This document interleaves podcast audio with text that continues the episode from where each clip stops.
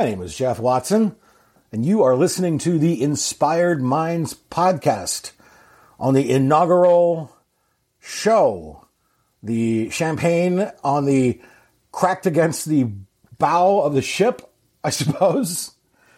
It's uh, it's going to be a fun show, I hope. Fun collection of stories, because what this is, it's going to be a series of interviews with creative types, mostly Hollywood folk movie types, movie types.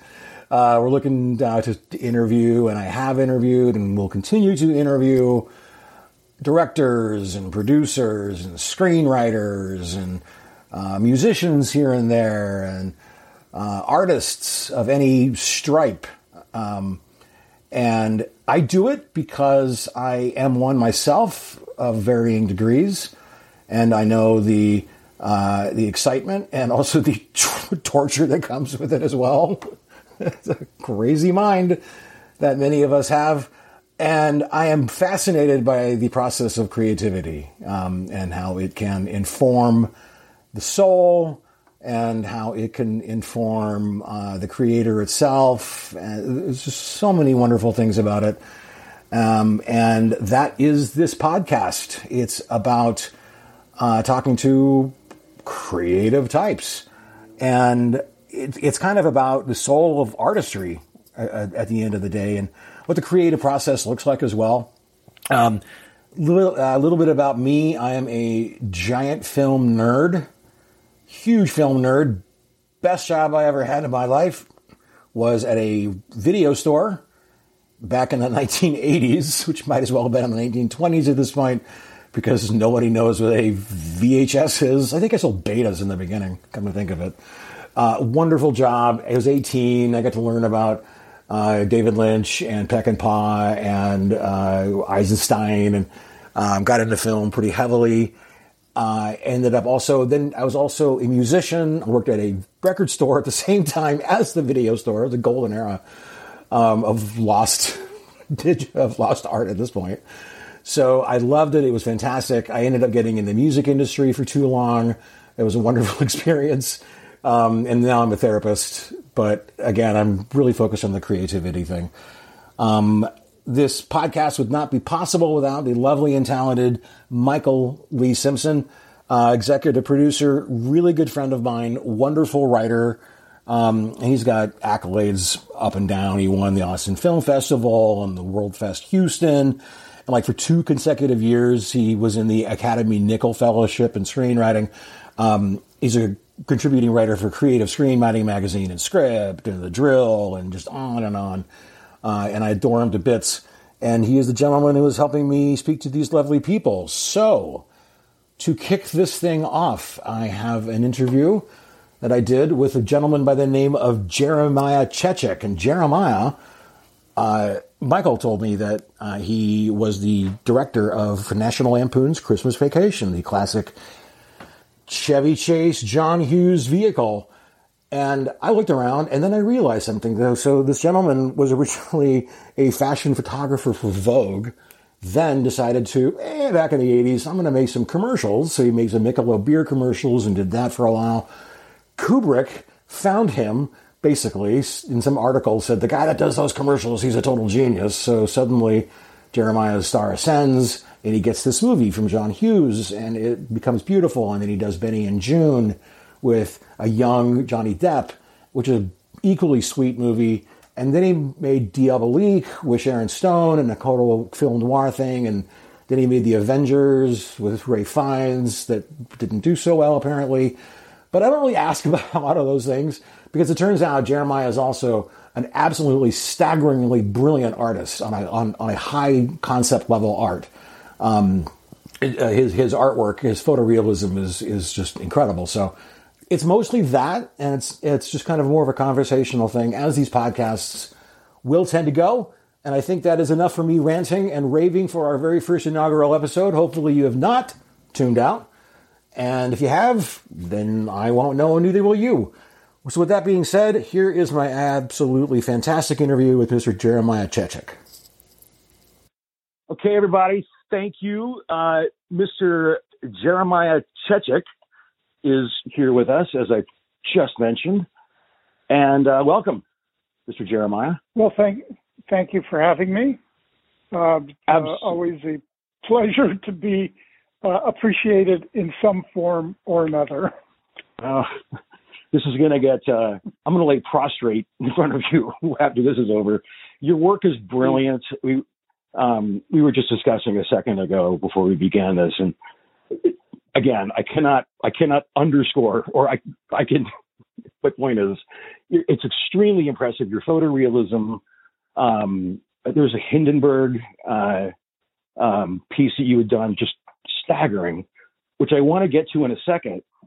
But I always like to start these things off with the following question. And there's always a story behind it. So, Jeremiah, what was the first movie you saw and why?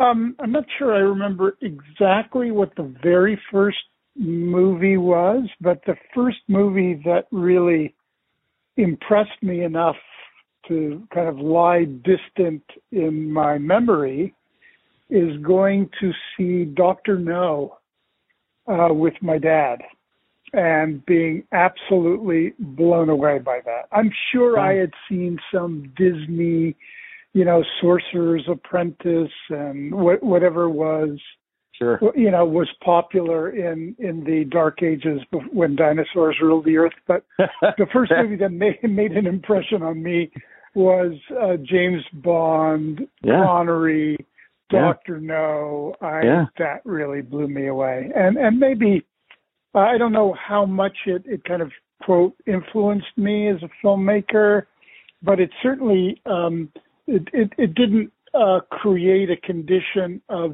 snobism when when it comes to filmmaking in terms of art and commerce. That's for sure. But uh, I still have very fond memories of the movie even today. So what what was it what was it about Doctor No that that kind of sparked you a little bit? I guess color, sex, macho, gizmos, action, and the cinematic kind of intercutting really was something that I had never seen or experienced. Certainly, I was not. Um, I was not aware of that kind of filmmaking uh, before that, you know, as a technique or as a story. So I, I, I guess so. And I'm harkening back. I don't remember. Maybe it was 65. I don't know. Yeah, that's right. Yeah. That's that's interesting. So you so you saw it, you liked it. How old are you again? Do you think? Well, I don't know. It's probably in my early teens. I want to say I was around 13, but I could even be younger. I, I don't really recall um, any events of my earlier ages, including last year. specifically, yeah. specifically last year. but, um, well, there you go. No, I understand, uh, and, and, I think honestly, I think you. I'm sure you know this too. Is that uh, visual memories and auditory memories are uh, are don't last as long as sensory memories, right? That's right. So yes. right. So people may remember. You know, they won't remember specific details. Won't remember, you know, even if Sean Connery was in it or not. Not necessarily true, but they obviously will remember the feeling, right? Well, I think we will, we we will probably remember the smell of uh, fresh cooked popcorn and butter in a theater uh, probably more accurately than we would remember what we saw. But but yeah. uh, there you go. Yeah, yeah, that's you know, and I'm going to kind of want to jump subject here because I am curious, especially to hear your opinion on this. So, um, so I go to a movie every weekend. It's been my thing uh, since the theaters basically opened back up a bit, and I go to theaters all the time. It's just ritual, bad or good, don't care. Theaters are my cathedrals. I've said for decades, and I've noticed that there's nobody in the theater basically, and I think it is because of habits. People were just now in the habit of not going and also them going, I have a giant screen at my house with free butter, free popcorn, no babysitter. And I guess, and you know, because things are obviously going day and date for release. What's the effect that it's going to have on theaters? Do you think? Oh, well, I think I think everything now is is complicated by, of course, paranoia about one's health, tribalism generally Mhm. in terms of Mhm. how we ascribe the political construct to Yep. health and politics. Um, the the state of movies as they are now in terms of the cultural impact and how they've changed. Um, the experience of home theaters, certainly. Um, and I, I think o- overall, it really is, uh, for many, a better experience seeing it at home with people not talking because the audience who has grown up on kind of multitasking, you know, looking at their phones every five minutes, uh, Yeah. you know what I mean, uh, talking Yeah. on the phones, going to a movie theater, they they ascribe it certainly to a variation of seeing it in their own homes where they have that kind of freedom to do whatever the hell they want to do. Um, and and for me, you know, an old school movie aficionado or film aficionado, where like yourself, the theater is a cathedral. I really want good projection. I Mm. want to sit in the best seat. Uh, I want to kind of have the complete experience that the filmmaker intended. And I find often uh, that people are talking, people are looking at their phones, people are distracted, people are eating, people are opening crunchy things. And for me, that takes me out of it. I Uh-huh. have a very good projector at home, and you know what I mean? I'm able to watch films, I think, for the most part, uh, and I have a very good sound system to, um, you know, to to kind of enable the film to have its full impact. Um, but you know, I say that, but I, you know, the first movie that I saw in two years, because I'm not as brave as you, uh, was Dune. I saw it in the IMAX Oh. theater. I was on location, and Oh. That was phenomenal. It was a great cinematic experience, Yes. of which I couldn't really say that it would have equivalence seeing it Yeah. at home. Yeah. Whereas, you know, uh, watching a more contained film, a more kind of familiar, dramatic piece, uh, would, for me, have have uh, almost, not quite, but almost the same impact uh, theatrically or or at home. Now, I'm lucky because I do have a really good system, and I I can dim the lights and I can lean forward and I can really uh, be comfortable and really experience the movie uh, the Mhm. way I think the filmmaker intended.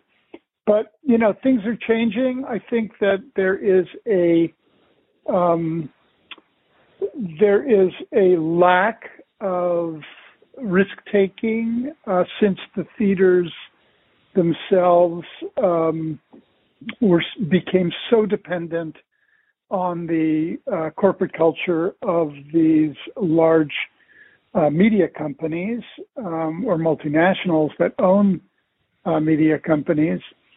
And, and so the kind of personalization of what you used to have in New Yorker Films, October Films, all these independent film financiers, which would basically um, create films based on the filmmakers, writers, or directors, rarely on actors back then. Um, and, and, and so storytellers were in the main, you know, kind of driver's seat there. And now brands are. And that's not Yep. to say that there aren't wonderful experiences that one could take away from some of those films, Uh-huh. uh, but they're not all the same, even though uh, many of them kind of look and feel the same or structurally the same, and certainly have the same effects company doing the same effects for each of them. Um, some have deep characterizations, and others have very like, superficial. I guess it depends how how old you are when you want to experience that. Having Yeah. come from films that are more um, more on the novelization or storytelling with multi layers. Um, you know, when I kind of was first exposed to film uh, in that way and grew up with the repertory cinema where you would go every, say, Friday night to see Mhm. what was screening, whether it was a Kubrick or Yep. You know what I mean? Or an Ozu, or Yeah, you know, I just name a filmmaker of that of that ilk, and you would just go see whatever it was showing at that theater because the programmers there were in Right. a way like like cultural librarians and, and I the new art. Nuart is a good example of that. like yeah yeah yeah and, and exactly and and so now you have you know you have the risk reward as being much more pivotal uh, for these larger companies it costs so much money to to basically get a film to get any kind of cultural uh stickiness so people are even aware of it there's so much choice now that the amount of money they have to spend, the kind of targeting uh, of of marketing um, has become full on the number one decision maker in how these movies at the studios get made. If they don't feel they can market it properly, um, they won't make it. I mean, unless you're a Spielberg or something, and even then, I, I note we're talking on the opening weekend of West Side Story, which I have not Yeah. seen, Wow. but they had a lot of trouble at the box office. People did not run Yeah. out and go see it, and and um, uh, uh, that that's a real, you know, that that that can be a real problem. Uh, but as storytelling has now moved to the, you know, to the streamers, who have created an audience expectation that is more in terms of, uh, you know, more like the novelization hmm of films. So you know, you you have these deep, wonderful, uh, rich uh, stories that are Shakespearean in, in, in modalities like Succession, or Uh-huh, yeah. wonderful longer-term Marvel pieces like Loki that are deep Huh. and complex, even though they they kind of pull from from you know uh, what we would c- consider modern traditional Marvel myth making. Um, so there's a big, there's a huge range um, in in in filmmaking to streamers and television um, now that is and has been absent, and I think we're going to see a coming together of that as as the streamers kind of gravitate back to the two hour or one and a half hour um, kind of format, uh, as well as the 12, 10, 8, 6 hour formats. hmm Um, and you know, I think theatrical films are are probably, and I, I think we we predicted this maybe ten years ago, are just going to go into the realm of Broadway, where it'll be twenty five dollars a ticket, an amazing spectacle that you can't really get at home, uh, with systems that are kind of Uh-huh. just uh, amazingly kind of technically varied uh, and Correct. sophisticated, and and and and and I think that that that will provide a different kind of experience and an expensive one. But but again, you know, if you're you're a family of four, or if you're a millennial couple of two, just you know, uh, trying to go to a movie at say twelve bucks a, a head, twenty five, and another you know fifteen for popcorn, and another Yeah. you know Exactly. ten for for for parking and if you have Yeah. kid, a kids Yeah, and babysit yeah. you're talking about a hundred dollar you know, Exactly. investment Yeah. and it better be good Yeah. it better be good there's nothing worse than spending two hundred dollars on a broadway show and going can we just Well, leave you know I I- mean? I, I've actually done that, believe it or not. There, um, so funny you should say that. But let me ask this question: or actually, can I tell you my 100% I am positive prediction on the future of the theater industry? Here we go. Record stores. They're going to turn into record stores because record stores Oh, are those. You know this, right? Dorky guys like me go in there every you know crate dig or look at CDs or whatever, and that's now it's its own thing. It's very unique, and it's almost like like a record store at this point. Well, it's just almost an anomaly to a certain degree, and and Yeah. but, but it caters to a very specific audience, and that's how you can jack up the prices, which are kind of what you were saying, not jack up, but you know they'll sell five hundred dollars Lou Reed record, original print. That's where the market's going, and that's where I think theaters are going. And it's interesting too because they are doing. I've seen this all the time now for advertisements on posters too. See it the way it was intended. See it the way it was intended. So obviously they're like flailing with the marketing and going, what are we going to do? Well, I, I know. I, I I think you're right. The the the real um, demographic issue is, you know, the the the biggest demographic kind of chunk here are the millennials. Uh, uh not the millennials, the the boomers like me. Boomers.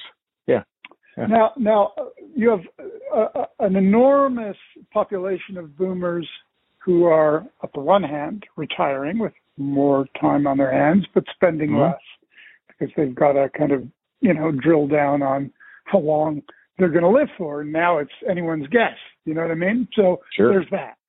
Yep. N- number two, you have those very boomers who have seen, you know, a thousand or thousands of movies. So a movie trailer, they can smell a dog a mile away because they've been hoodwinked so many times or please, so they can identify the marketing from what the expectation, intention, and result would be. Um, and and so it's very different for a boomer to be excited about the next Bond movie. Having seen like 50 of them, uh, yeah. or a 14 year old or 10 year old, however I was when I saw my first Bond movie. It was the first, but putting that aside, it, it, there'll be a whole other uh, level of enjoyment. You know what I mean? If you're 13, 14, 18, 21, whatever it is, your experiences of the same medium, and, and that's probably true of of many different mediums, mm-hmm. will be uh, in direct correlation with how much you've experienced that kind of of work. Uh, mm-hmm. And so then you have the, you know, the millennials, Gen X, et cetera, Gen Y, who are, may not have a huge, you know, pocket of dough to go and spend big money on a theatrical, but they'll uh-huh. pay their phone bills or Netflix, you know, yeah. possibly That's Hulu. Apple, Disney, you know. That's exactly and, right. And, and so, so, yeah, so, so I think that the demographic shifts the economic uh, imbalances uh, all affect the commercial viability of films, uh, certainly in terms of international sales as well, because there are more people who are not as impressed just going to see the latest movie out of Hollywood, and we see this with growth in China, but their their film industry about to exceed that of the United States. We know oh. that in India they have a very healthy film oh, yeah. community. In Nigeria they have a very healthy film. So localized content becomes more important, and that's certainly um, celebrated by the Netflixes of the world who are very, very invested in that as well. So there you go. Wow. Um, you know, I'm sorry. You're, that was completely right. I agree with you a hundred percent. Also, I just had this vision of because you know now they're trying to upgrade theaters, and it is you know and every commercial these days or every uh every uh like commercial basically so like you know THX or this and that. It's like all these upgrades, all these upgrades. You got the reclining chairs, and you got you play over in your dinner. This whole thing. I was like, is it going to be like I, I don't know, like just super plush chairs? I'm envisioning like uh, I don't know, an umbrella and a guy with his mai tai coming over. Like it's going to have to be a big experience for anybody to get in that room. I think. I, I hope think, I'm wrong. I think where we're yeah no I think where we're going is to you know places like Decentraland, uh, you know um, you know those kinds of environments and you know the the coinage of the metaverse. Uh-huh, and yeah. we will be able to see because there is something valuable, especially if you are young, about getting out of your parents' house, going on a date, hanging with your friends, being scared shitless in a horror movie, uh, mm-hmm. sharing that vibe together. That that is what keeps that particular genre alive and kicking and healthy and well. But I think that as we start the well, the kind of uh, sophomore version of the digitization of everything mm-hmm. um, experiences, we see this leading in music, where you will have you'll have you know Marshmello doing his first concert in I think it, well, I I don't think was Roblox, but one of, one of those Fortnite. Uh-huh. where you have Huh? 10 million people showing up to a DJ Yeah. at a concert.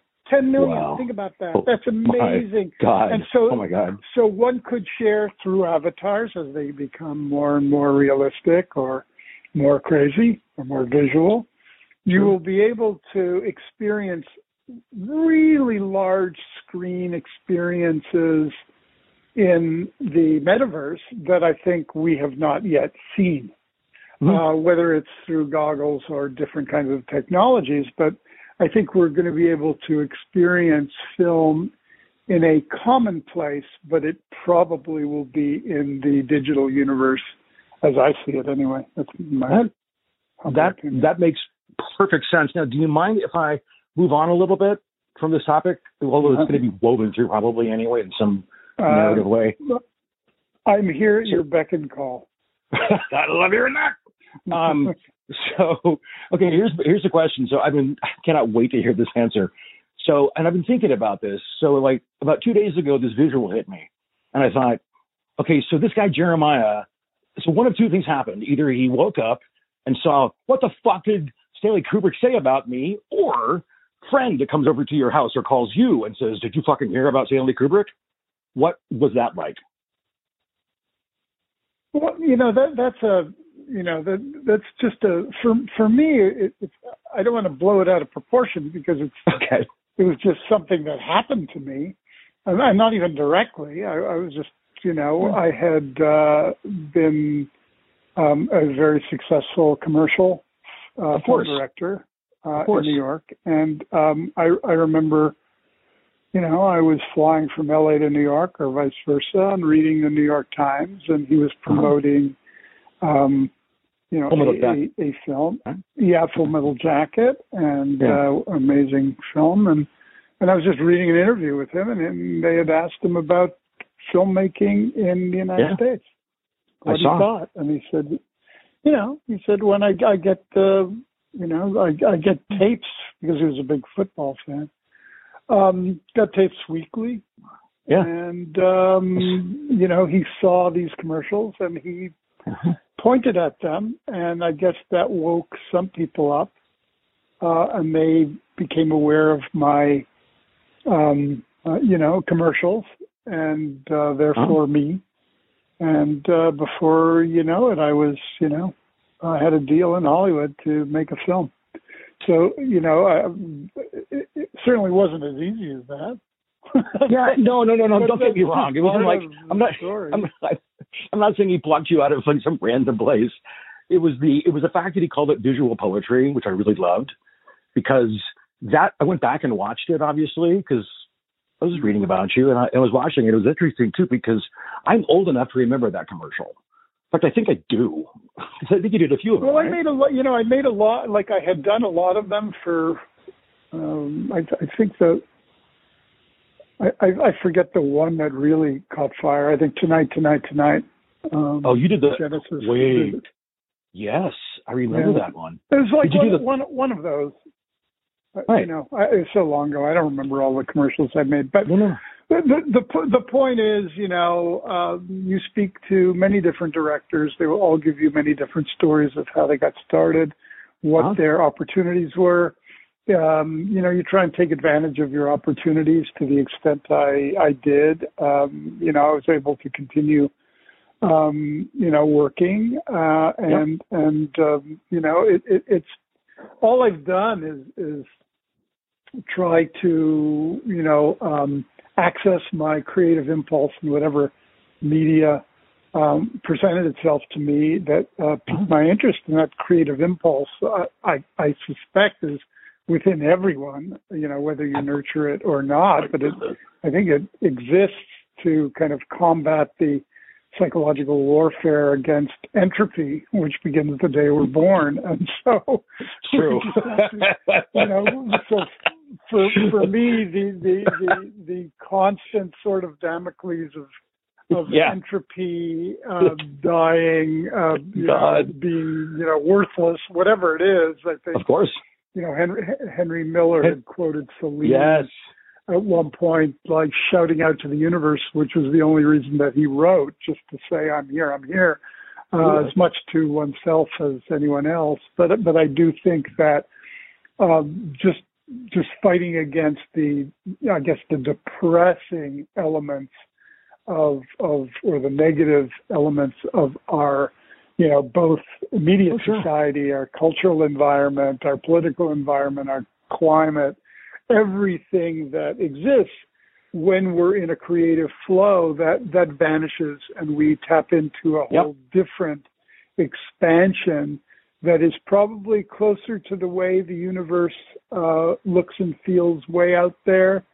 Uh, yeah. And hopefully, we'll know within six months if there's any new information from the Webb telescope that is on its oh, yeah, way right. to the sun. That's right. And so, so you know, like um, you know, for me, you know, filmmaking, uh, which is, you know, wrestling many hundreds of people uh, into a certain kind of path, direction, uh, is sure. is one way. You know, uh, fine art sure. is is another way where you don't have people over your shoulder. You don't have to wrangle. You just have to work on instinct.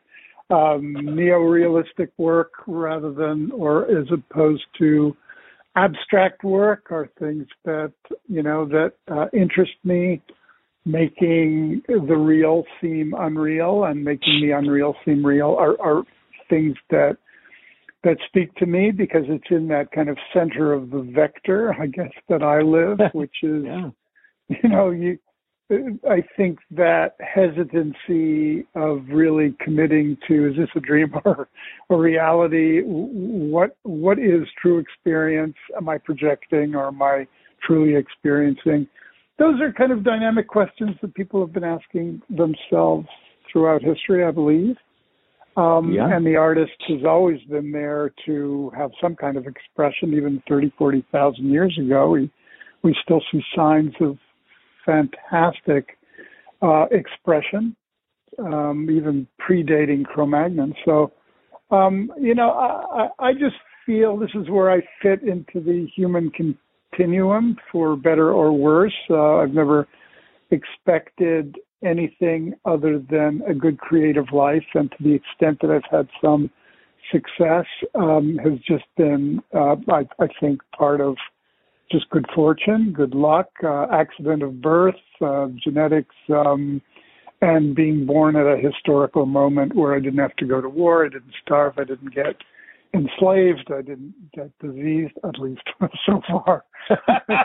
so, so um, you know, th- those are all, all, all things that I appreciate and I don't take for granted, and and I try to understand it, and I I try to be uh, inclusive about the experiences that I have. So that's really me in a nutshell. That's awesome. That's great. And you know, honestly, what you just kind of explained was, um, so uh, I'm a therapist. Um, I was in the music business for extremely too long. Um, so then I'm like, wait a minute, this is I need to do something different. So I, I had a couple experiences that were kind of wild. That uh, helped, I got some help and et cetera, et cetera, et cetera. So as a therapist, I am really interested in storytelling. Um, and what because I've I went through a lot of trauma um, about eight years ago. Something, something horrible happened, and I got through it through storytelling. And I didn't know that I did, but um, uh, I would just talk and talk and talk it out. And then I started noticing that there was a beginning and a middle and an end to it. Um, so I was able to start to codify my life stories, right? So I was codified that particular event. Now I'm codifying other ones, codifying other ones, codifying other ones. And so what I'm, and then my whole thing is, and this is, I think, getting to your point, maybe. My thing is, let's say I have 10 stories, right? And they don't have to be about anything, beginning and a middle and an end. But if I extract a meaning from that story, which I can usually do by saying, like, why do I remember the story? That's kind of the meaning, perhaps. Then, sure. let's, right. So then I have, let's say I have 10 stories with 10 meanings. If I can find a narrative line through the, through the meaning, that's kind of it. I think. I don't know yet. But my point is, it's a storytelling. It's the oral tradition that I'm super bummed is gone. Because with oral traditions, obviously there's an inflection and there's a tone and there's a pace and um, and storytelling is really usually done in collectivist cultures, but certainly not this rugged individual nonsense here. that's not necessarily true actually, because we do actually have, of course, films and television and art, etc. But the oral thing, um, I just think lacks, and that's what I'm trying to do is connect my my clients through storytelling to find. You know, it's interesting you say it's interesting you say that, and, and uh, up to a few years ago, I, I think I would have agreed that the kind of collective collective experience of storytelling is on the wane, but with the explosion uh, of podcasts, yeah. um, there is a resurgence, maybe not all in the same room, but certainly in the same um, cultural room. Um, storytelling, both you know, both kind of fiction and nonfiction, uh, has enjoyed a resurgence the likes of which I haven't seen or experienced in my lifetime because, you know, the advent of radio was my father's uh, uh lifetime. You know what I mean? Yeah. Television yeah. was new, uh, you know, not super new, and, but my grandfather, you know, they sat around the radio and listened to fireside yep. chats and yeah. experienced yeah. all of that and music and all the rest of it. And nowadays you have podcasts and interviews like yours and and uh, you know stories and fiction and and sort of even the kind of quasi fictionalization of real events uh, that are alive and well. And also, you know, up to maybe the pandemic, you you had you know, uh, the moth, and you, you had kind of live experiences, this American life, that kind of thing, where they uh-huh. would they would have, you know, live shows where they would talk and they oh, would yeah. be packed theaters, absolutely. Yeah, Gar- yeah, Garrison um, Keillor, you know, Car Talk, yeah. All of that. I mean, we did we did a uh, television show several years ago called The Middleman. Really, one of my favorite things that I've ever done, and it ran for a year season and and uh, you know maybe a couple of years later, Javier Grillo-Marxuach, who's the writer, uh, had written a final episode, which of course we didn't film because it was years later. But he got the entire cast together and rented a theater, and kind of we did a little promotion for it, and it was packed, ah. packed to the rafters to listen to a reading of an unshot you know, piece yeah. um, of of the show. And it was so yeah. exciting and so great, oh. and sharing that was was terrific. Um, and yeah. and so I do think that that commonality of of shared storytelling is important. Also, just in the whole nature of why stories are important to us. They, they you know what I mean. They they help us navigate uh, mm-hmm. our own lives because mm-hmm. they they allow us a tendril uh, to feel that we are not alone here, that, that is that, that we're in a community of people. That's exactly right. You know, and but it's it's interesting because I didn't think about the podcast thing. It's kind of no kidding. That's kind of a good point. But also though, I'm not. It's interesting you brought this up again because what I'm really talking about though, or like the average Joe who doesn't think they're a storyteller, that guy. Okay, that is oh, a guy that yeah, I want. But you see, I I I may disagree with you. Um, okay. You know, I, like I think the average Joe may not think of themselves as a storyteller, but, but if are. you ever like, yeah, they are, and they got you yeah. know you yeah, hang out that's some kind of uh, oh, no, no, no, no, no, no, way outside the realm bar, and somebody no, goes, no, no. Oh, yeah, last week I was. pink, let me tell you about the pink elephant, the pink elephant with Bruskowski drink in L.A. exactly. Yeah. No, no, no, yeah. not well, that, not that. No, you know, I'm, I'm, I'm saying the opposite. I'm saying the opposite. Yeah. Here we go. Because you're right. I, I do. I do think that that storytelling is a natural function. We tell it to our. Correct. I mean, what is the first thing we do to our kids? We tell them stories, whether they're fairy tales or read Sure. books or or or basically moral tales. However you want to, you know, um, Yes, yeah. kind of create an, an environment for them, and you Uh-huh. know they'll go, "Is that true? Is that real?" right? Yeah. You could say yes, no, maybe. Um, Yeah. but yes, and storytelling doesn't necessarily have to be in words. As somebody No. who uses different techniques of storytelling. Sometimes they're in a single image. Um, Yeah, sometimes that's a good they're in a painting. Sometimes that story really um, lurks within. I mean, you look at a Rothko painting, and there is Mhm. a real story there, dark as it Yeah. may be.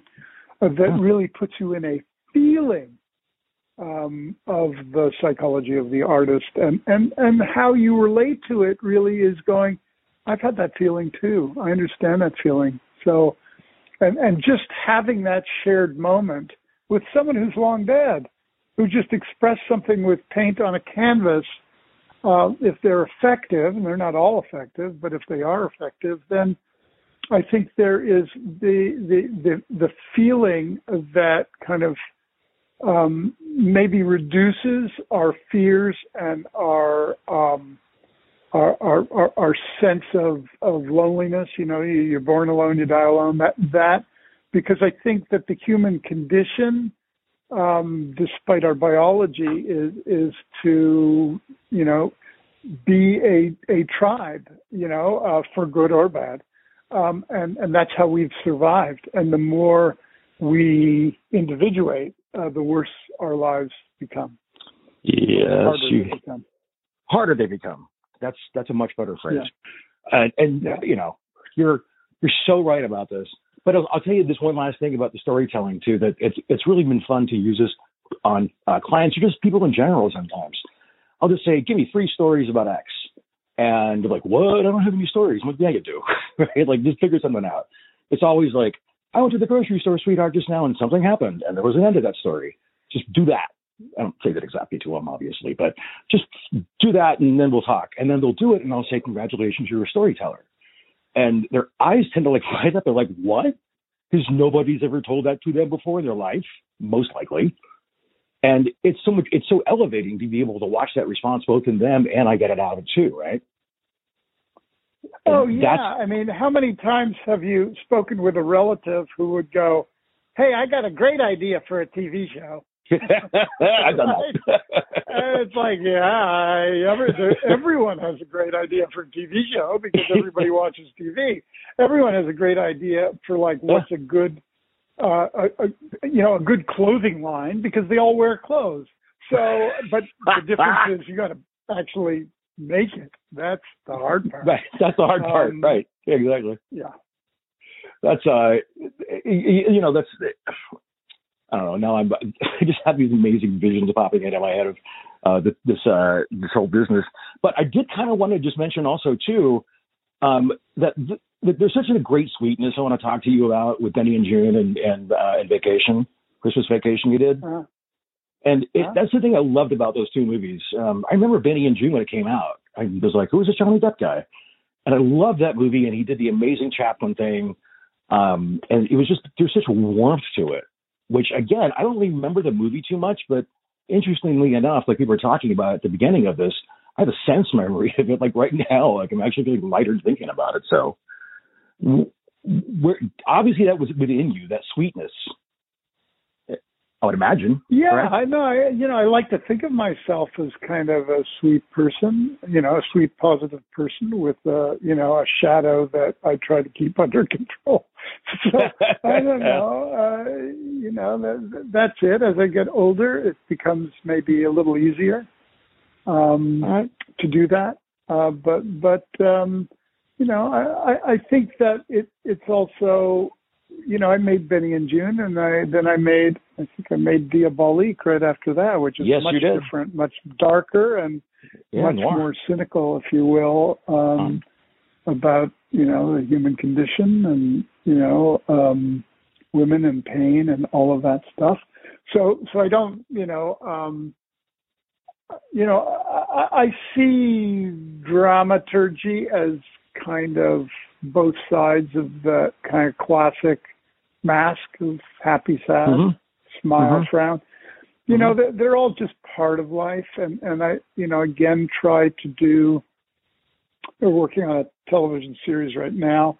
And there's a real mix of, of, of tragedy and comedy, uh, okay. emotion and drama, and, and, and all in, in a single show. So even though it is ostensibly a comedy, it has a lot of kind of really uh, darker um, colors as well, and because I think that that also helps, uh, you know, one appreciate the lighter side, and the lighter side helps you kind of put into perspective the darker side as well, and and I think that's really um, part of our human condition, um, and it enables us to kind of navigate the mm-hmm. tragedies and and confidences and and good luck that we encounter in our lives. Um, mm-hmm. So having perspective is is important, and it's you know that's something that's harder to get when you're very young because you're accumulating your experiences. You know, as you get older, you just you you have so many experiences, you can start to apply some generalization to it, you know, and start to sure. get smart about where you're at. And then COVID happened.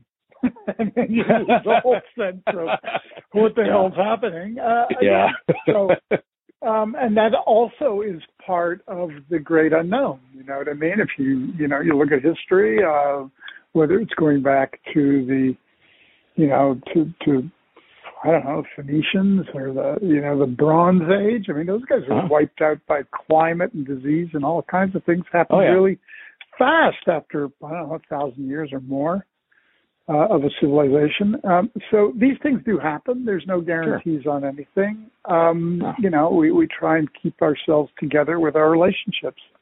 That exactly. that is our great focus. I so, I've been saying this is the pandemic of disconnection now, and mm, that's true. I see it all. Yeah, or the or the appreciation of same. In other words, maybe people now won't take that for granted. Well, you know, it's funny you bring this up I, here's what I here's what I've been doing lately. So about a year ago, I noticed that all these Starbucks kids and uh, people, you know, as it's at Safeway, they're getting screamed at. You know, you're not wearing a mask. You get your mask off. Mask, mask, mask. Now they have to be a fucking virologist. Also, have to be a security guard, and they're 17 years old and working for five bucks an hour, pretty much, right? So I realized that, and I went, these poor kids, these poor kids, because I go to Starbucks every day. Same thing. They know me because basically I'm an addict at this point. So they'll know me, and I always ask them. I always said like, "How did today or how yesterday go?" Like somebody threw a mask, somebody threw a, a a cup at them, right? So I made this little psychic shift, and I thought to myself, "Fuck this! I'm going to make someone laugh behind the counter every time I can give it a shot. I'm going to do it." And I'm a pretty engaging guy, and I can throw a line out pretty quickly, um, off the cuff, but just intentionally make them smile. And honestly, man, I hit about 90% of these days because I know how to do it pretty well. I can read a room real well, maybe 80. Let's not that get far in advance. But I, I do it, and inevitably 80, 80% of the time they connect with me. I connect with them, right? And sometimes it's a 30 second thing. Sometimes uh, it's, you know, they'll go over and then they'll make the drink and I'll walk over and they will talk about it a little more. And I'll say things like, and I mean this because you can size people up pretty well these days, at least I can. If you're a nice person, I could see you a billion miles away. So I tell them, nice knows nice, right? And like, yeah. And then I said, well, the other I always say this too. I said, we should be in a nice club. Wah, wah. Like, yeah, it's great. And that alone is my form of resistance. This is like victory garden shit that I think I'm doing, right? Tiny little things, but I'm trying to reconnect people so they don't go home and at least they may go home and say there was one guy that was kind of cool, right? Yeah, um, I, I think uh, people would be amazed at it, just what a smile will do to diffuse anger. Yes, yes. Just to lean in on that. Um, and there's so much anger now, and and you know I think justifiably, I might add, on every level. Uh-huh. um, and and and so you know, learning how to deal with that you know, uh, in, kind of the the expansion of that kind of, I guess, uh, frustration, anger, um, feeling of insignificance really is probably the root cause of it. Invisibility, all of that kind of thing, hopelessness. Uh, or perceived hopelessness. Yeah. Those all all contribute. So you're going to have someone who doesn't have a, a way of expressing themselves except through a heightened emotional um, kind of explosion. And, you know, yeah. if you're gifted and you are a comedian, you can channel that rage and negativity into laughter. Um, huh? But if you are, um, you know, if you are all midbrain, then then you're just going to lash out in a way that is very destructive. Yeah. Yeah. This is also a pandemic of the cortex when you think about it. right? Because, Yeah. you know, Sure. the amygdala, midbrain, you know that, right? It's fight, flight, or freeze shit. And that's what you're talking about. Yeah. Got to go over to the cortex and rational, whatever. It's like we scooped Yeah. out our, it's like somebody scooped out, no, it's like we let somebody scoop out our brains. We have those. Well, yeah, yeah. Um, you know, we're we're living in a very complicated culture right now, and we're in an interregnum now period that is neither fish nor fowl. So we're at a a very um, one could say a pivot point, a transition. Uh, whether you can say that's been happening since 9/11 or uh, since the dawn of the digital age, or even kind of uh, the kind of growth of crypto. crypto um, those are kind of little uh, kind of markers, if you will, of a transition to a very, very different kind of world. And and and I think so many of of us, uh, you know, of the nine or ten billion people that are about to kind of land here on Earth in various ages are don't have a point of reference that um, allows them to feel connected or balanced, um, you know, in their lives. Uh, and that that's very understandable because everything is changing so fast. And on one level, it's incredibly exciting because we are experiencing living history. I mean, we can see Oh, the movement of history, Oh, yeah. you know, just out our windows. Whereas, you know, if you're in, you know, born 1320, you know, you pretty well know that nothing's changing in the next hundred years or the past Oh, hundred isn't years. There's another sheep and You know? there's another goat. You know, maybe a little more Black Death or less. Know, but there was there, there was not a hell of a lot of change. sure. You know what I mean? Whether you're Sure. sort of an urban person close to the court, castle, whatever, or Uh-huh. a peasant just eking out um, some kind of grain or crop uh, of which you had to give half to your kind of uh, you know master. But but but I think the level and rate of change is so powerful now that our our brains have a very difficult time processing it, and and it's why I I've taken refuge in you know in art and creativity and storytelling and filmmaking. Um, You know, uh, just as a way of uh, maintaining balance and having an identity that um, at least I can project out into the world uh, that's reasonably comfortable for me. They're well. Uh, I don't. Want, I want to be respectful of your time, so I'm going to ask you uh, for all the money. Final, final big question. Uh, here we go. All right. Uh, Hmm. and by the way, I stole this from a movie. Actually, stole this from a movie about oh, movie called Pollock about Jackson Pollock, obviously. But there's a line in that movie that I'm not going to ask you, and I've asked it to every artist that I know. When do you know you're done? Oh well, you, you, you're never done. you, you- you're just never done. You just move on to another thing and leave well enough alone. I, I think you could fiddle and do it because you know artists are uh, enamored with process. I would say Yeah. it's process uh, that that captures the soul of you know the kind of energy, the flow, the dynamic, the you know that feeling of catching a wave, skiing powder. Uh, you know, uh, though that moment is so existentially connected Sure. that you don't re you you give you give it up and you stop when people take it away from you. Deadlines are good.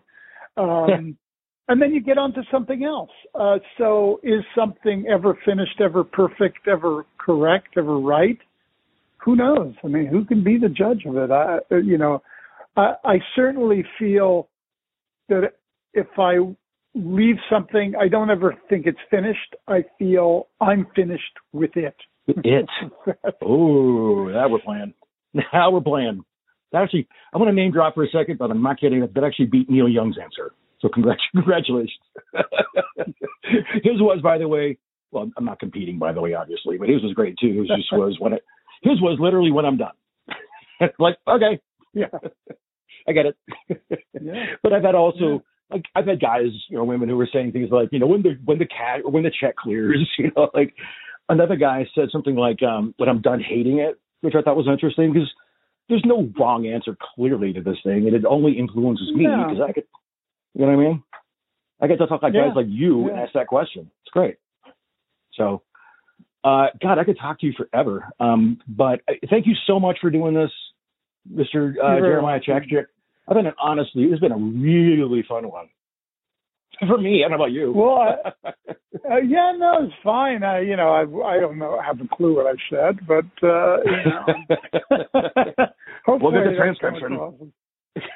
Yeah, Uh, you know, I, you know, it's just stream of consciousness for me. yeah, I kind of figured that out. Um, again, wonderful to talk to you. Uh, and I guess we're just going to hang up. And I think the whole podcast is anything you want to plug. You know, uh, you know, my work is my work. Yeah. Um, you know, check into with the site. There's a lot of work that's not up there. Yeah. Um, Chechik, Chechik.com, ladies and gentlemen. It's a masterpiece. That, A lot of them, actually. that, that that's a place to start. There's other things too. Uh, my you know my Instagram is always uh, kind of Oh. fresh with kind of ideas that I'm working on now. Um, Instagram is Jeremiah underscore Chechik, There and you go. Uh, sometimes I get very active on Twitter, and I'm at Finroof there. oh, Um, so I will be following. I will be following you both right now. That's amazing. There you go. Um, by the way, Oh, mine is a picture of uh, Triumph. My Twitter picture is a uh, picture of Tri- uh, Triumph, the insult comic dog. So that'll be no, me there you go. if I follow you. Oh, and by the way, Yeah, the- whatever happened to him, he got into drugs. He got into drugs. It was I used to work-. I, I did. I'll tell you one thing. I actually, so I used to work at the uh, music business and Warner Brothers and et cetera. And so there was one record. I worked on a lot of great records, Neil Young, Tom Petty, and blah blah. But my favorite record You know, John, the- you know John. You know John Bug well, then. I know the name, and I actually spoke with him because I know he lost his wife at 9/11. So Yes. uh, yeah. yeah, so I actually spoke with him after because I lost my wife, quite frankly, in a pretty sudden uh, Yeah. sudden way. So John was wonderful. Uh-huh. John, I didn't know the guy because he came in like right after I left. Oh no, no, other way around. But uh, yeah, I called John, and Yeah. uh, just an He would be an interesting guy to speak to, by the way. Really interesting. Really? He's a great guy. Yeah. Oh, has wait a a lot of stories. You're totally right. You just opened up the door for me because I know I know a lot of managers. Huh? I didn't think about that. No, Butte But has anyway. a different and unique perspective, and you've got got a lot of commonality in terms of Oh. uh, who is running Warner Music. Gary. Absolutely. Yeah. Yeah. This is what's Uh, But at any rate, my favorite record was the Triumph the Insult Comic Dog Come Poop with Me, Come Poop with Me record, which actually worked in marketing. There you go. But I I've only dorked out on two music guys because I'm I always kept it cool. Didn't matter who it was, you know, Stevie Nicks, uh, Mick Fleetwood, whatever. I'm cool. Neil Young, I dorked out on, of course, and that's a whole other thing later. But um, uh, so I met uh, uh, what is his name? The guy that does Triumph. Um, the, the guy that does Triumph. Uh, what is his name? Blanking. Um, Blanking. Yes. Sorry. Uh, yes, I know. You know what I'm talking about. Um, so anyway, so I, I walked up to him and I, I dorked out again. It was like instinctive. And I was like, oh my God, like your stuff for SNL, your writing is brilliant and this and that. And he literally starts to walk backwards away from me. Like, Sorry.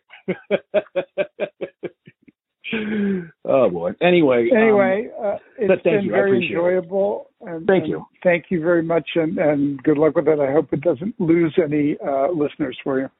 I probably will. Not you, but me. Um, Probably. we'll, we'll see what happens. Uh, and I'll, well, I'll send you some information later. Thank you so much.